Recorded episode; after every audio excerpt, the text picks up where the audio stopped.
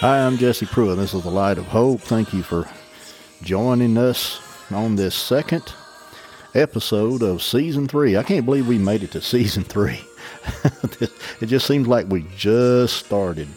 Uh, but thank God we're here. We've made it to season three, and uh, this is our episode number two for 2021. Glad to see 2020 go. Aren't you? Yes, yes, yes. I know you are. All right, so we are going to continue, uh, actually finish the second chapter of John. If you're new to the uh, podcast, we are studying through the Gospel of John. Uh, we have reached the uh, second chapter, and we'll be looking at verses 12, basically, verses 12 through 22. Now, the reason we're stopping at 22 is because even though the chapter and verse designations uh, are different, uh, the subject matter for chapter 3 actually begins in John 22, uh, or John chapter 2, verse 23. we'll address that next time. So today we're going to be talking about Christ, the Lord of the temple.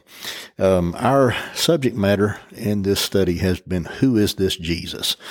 Uh, just to catch you up, Christ, the great illuminator, verses four and five in uh, uh, chapter one. Christ, the godly indweller. Christ, the heart gazer or soul gazer, if you want to talk about it that way. You can go back and listen to these and catch up. Christ, the devoted son in John chapter 2, 1 through 5.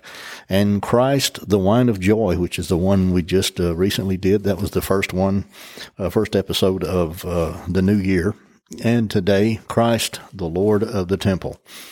Um, we mentioned that uh, last week, and I'm trying to remember to do this because I appreciate when people listen as we as I've said many times, and you'll hear me say, I'm sure before, or, or many more times, that uh, we don't monetize this. We're here. Uh, we're not asking for any kind of donations or any of that kind of stuff. That's not what we're here for. We are here to share the gospel and uh, present biblical truth, and uh, it's all about Jesus Christ. And we hope that it's a blessing to you. We have new listeners in France. We we uh, welcomed them last week in the northwestern part of uh, Paris. We also uh, have listeners in the Philippines, um, among others, and also in Russia. no, there's been no, there's been no collusion or no interference uh, in there, but uh, we do have r- listeners in Russia. So, and I say that not to brag. I simply say that to ask you, uh, if you're a Christian, then I ask you that you would pray for us that we can somehow uh, reach and uh, touch the hearts and lives of people. You know, we don't have a. I, I honestly believe this. We don't have a whole lot of time left, my friend. I, and if I'm wrong, then I'll just be wrong, and I'll, I'll go to uh, to my grave being wrong. But I'm going to do the best that I can. I believe the Lord has burdened my heart. Uh, why I do this? He's burdened my heart to do the make the most of what I have. And Dr. Falwell used to say all the time that um, you know, talk about the fourth quarter. and I saw something that someone wrote on social media recently reminded me of that. He talked a lot about the fourth quarter. Games are won in the fourth quarter and sometimes in the last couple of minutes. That's true. That is so true. And I believe that in our lives and in, in the life as we know it, I believe we're living in that fourth quarter. Okay, I'm going to get off that because I'm going to run out of time if I don't. Um, John chapter 2, verse 12 uh, after this thing's the, the, the wedding at Cana of Galilee, that's what he's talking about. He went down to Capernaum after that. He and his mother and his brothers and his disciples, and they uh, they stayed there for a few days. But in verse 13, he says, The Passover of the Jews was at hand, and Jesus went up to Jerusalem. Notice just uh, here it's called the Passover of the Jews.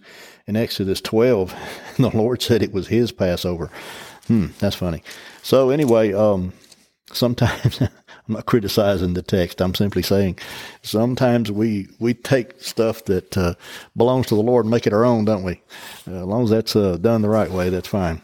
Uh, verse 14, he found in the temple those that were selling oxen and sheep and doves and the money changers seated and he made a scourge of cords and drove them all out of the temple with the sheep and the oxen and poured out the coins of the money changers and overturned their tables. Um, we notice this that in 16, he says, unto those who were selling the doves, he said to them, Take these things away, stop making my father's house a house of merchandise. now, I want to, before I forget to mention it, uh, I want us to notice that uh, he treated the people with the doves selling the doves a little differently, and I I am convinced, and I may be wrong, um, but in my humble and accurate opinion, I believe, I believe he treated them a little differently. He turned the tables over and took a scourge of uh, of probably those uh, husks and different things that were. Uh, somebody has said that uh, possibly it was that that he made a, a scourge of it. I don't know if it was an actual bull whip or anything like that. I don't. Maybe it was. I I I tend to believe that it was something that he made from what was there, and um, it was more like a you know cowboy taking his hat off. It's not like that hat's going to hurt that animal, uh, but it but it makes him move. And what he did was he moved him out of the house. He got him out of there. now, let's um, let's pick up here there are a lot of things that I could discuss here, but I want to just pick up where we are right now and so that we get to our point. Why were they doing this in the house of God? Uh, and that's a that's a good question. and the zeal of the Lord, uh, the the text mentions that uh, uh, the zeal of the Lord just overtook him, and that's why he did what he did. He was fulfilling Scripture. but I think what happened, uh, and I believe most would agree with this, uh, what may have started out, what may have begun as an innocent thing and possibly even a good thing, uh, they, they had a temple tax, and it, they they required a specific coin and. Um, you know, for the temple tax, and possibly being people that come in from all different kinds of all different areas of the country, uh, maybe they had different money. You know, I've been to um, other countries and had to go to the money exchanging place at the airport and uh, seemed like that when I would go, it would when I was coming back, it was a different animal. I gained going and lost coming back, but that's just the difference in in you know in the currency. Uh, but it was much like that, and I believe what they intended, possibly, and I'm giving them the benefit of a doubt here, possibly what began as a as a good thing had turned into something selfish and, and something bad. Um, perhaps they were just intentionally uh, trying to uh, help people, you know, have the right currency to put in the in that offering, and uh, it soon apparently became a, a, way to make some money. Um, maybe they maybe they were gaining, uh, just literally gaining this and uh, from the exchange and and of course all the presence of the animals and things like that in there. It just really made for a bad situation.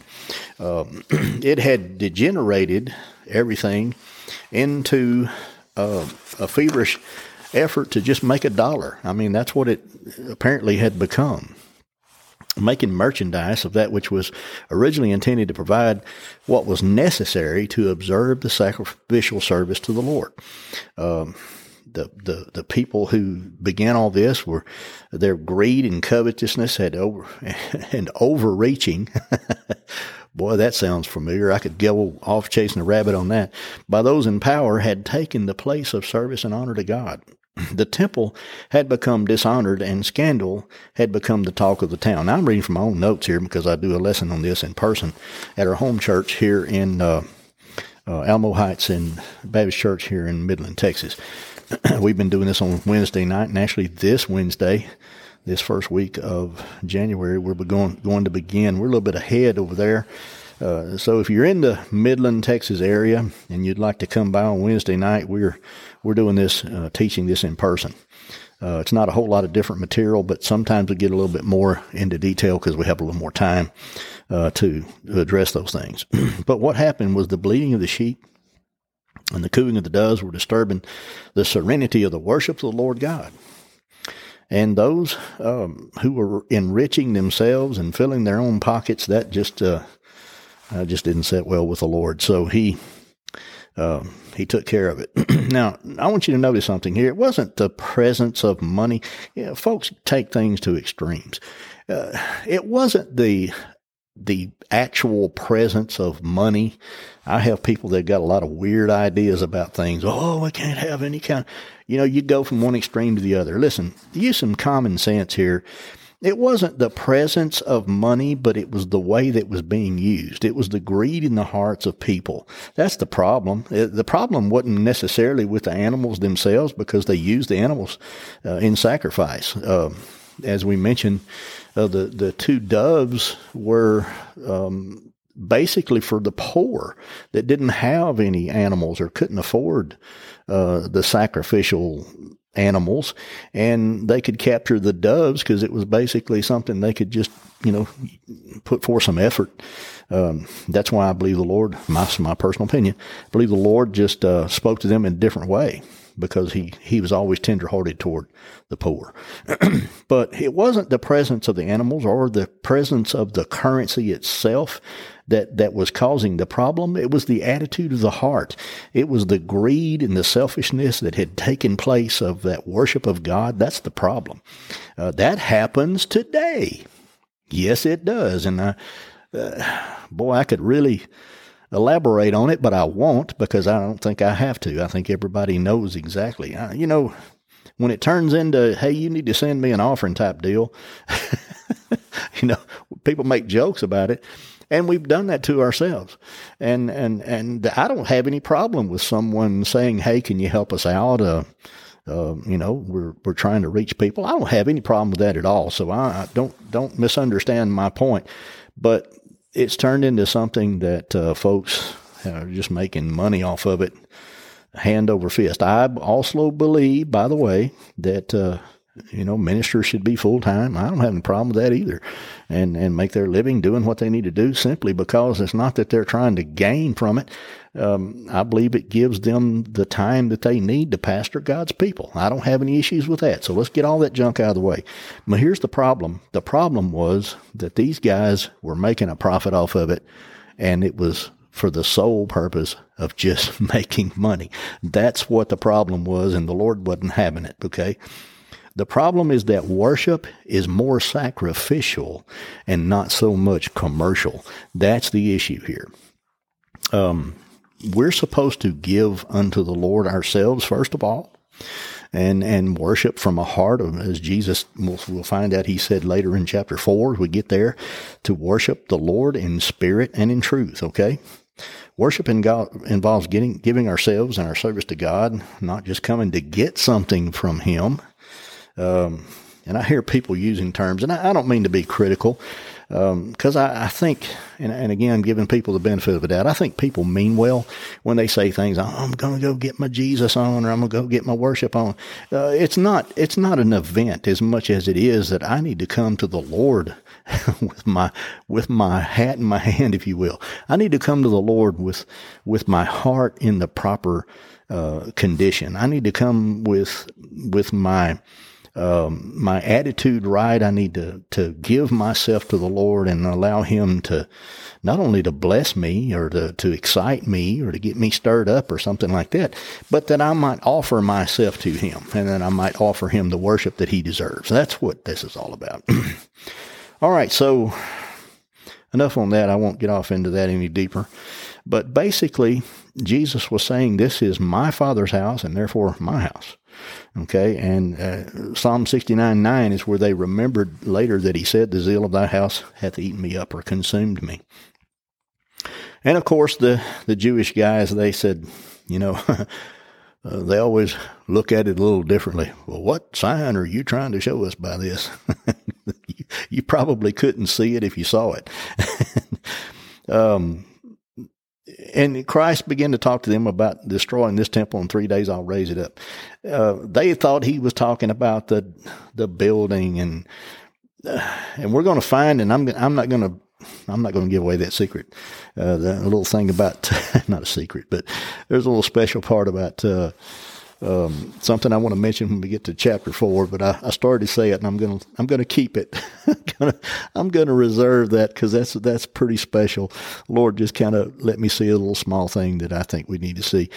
But they didn't have a clue what was going on. They didn't know what he was talking about because you see, spiritual things are spiritually discerned. That's what the, the text, the scripture tells us.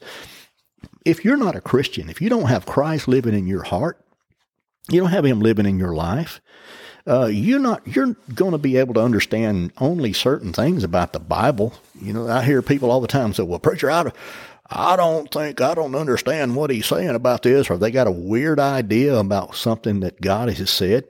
It's probably, and I'm not judging, I'm just simply saying it's probably because they don't have the Spirit of Christ.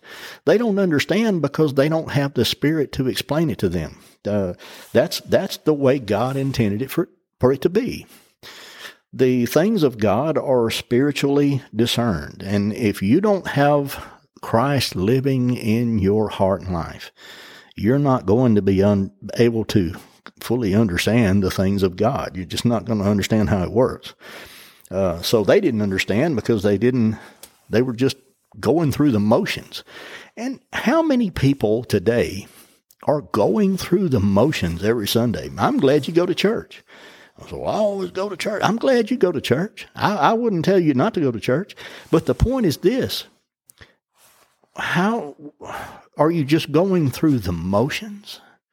Or are you going somewhere where some man's going to open up the, the scripture and by the power of the Holy Spirit, he's going to expound on that scripture and he's going to to share the good news of Jesus Christ. And the Holy Spirit of God is going to use the Word of God to speak to your heart. And you're going to be, you're going to be changed if you allow God to be. I remember standing behind this not too long ago. I was standing in a service at another church and I, I noticed the fellow, the, the pastor preached a good message. I mean, he really, he really, God used him. And the fellow in front of me, I wanted so badly to just reach out and put my hand on his shoulder, you know, and say, man, uh, you know, uh, my heart was grieving for him, but he probably would have took that wrong, probably scared him to death. Uh, and I didn't. Um, but I noticed he was gripping that, the back of that pew so tightly. I could see on either side his knuckles were turning white and his body was shaking. He was under conviction so heavily and but he didn't move. And and again, I, all I could do was just say, God, I, I pray that He'll just give His heart and life to you. And, and that happens a lot. And there are a lot of places where the worship of God takes on a a whole different perspective, and people they just they're well, I don't want to be judgmental. I'm just I'm saying, are we there for the right reason? Are we there for to get excited and to be stirred or to you know, to receive something from God? Are we there to say, Lord, here I am. I'm yours. You deserve worship and I'm not much, but here I am. You know, use me and help me and oh my, that's that's the way it's supposed to be. Um, God wants to hide His word in us, and I, I wish I had the time to to talk about the fact that uh, our worship should be centered around the Word of God. And the man of God should be preaching the Word of God with unction.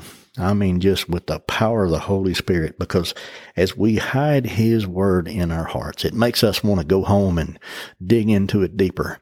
And the more we hide His Word into our heart, the more we'll remember it when we need it the most. That's the way that God intended it to be. My friend, I wish I had more time to spend with you today, but I don't. And uh, our time is up. I'm looking forward to the next episode, and I hope that you will join us. Until next time, I'm Jesse Pruitt. This is A Light of Hope.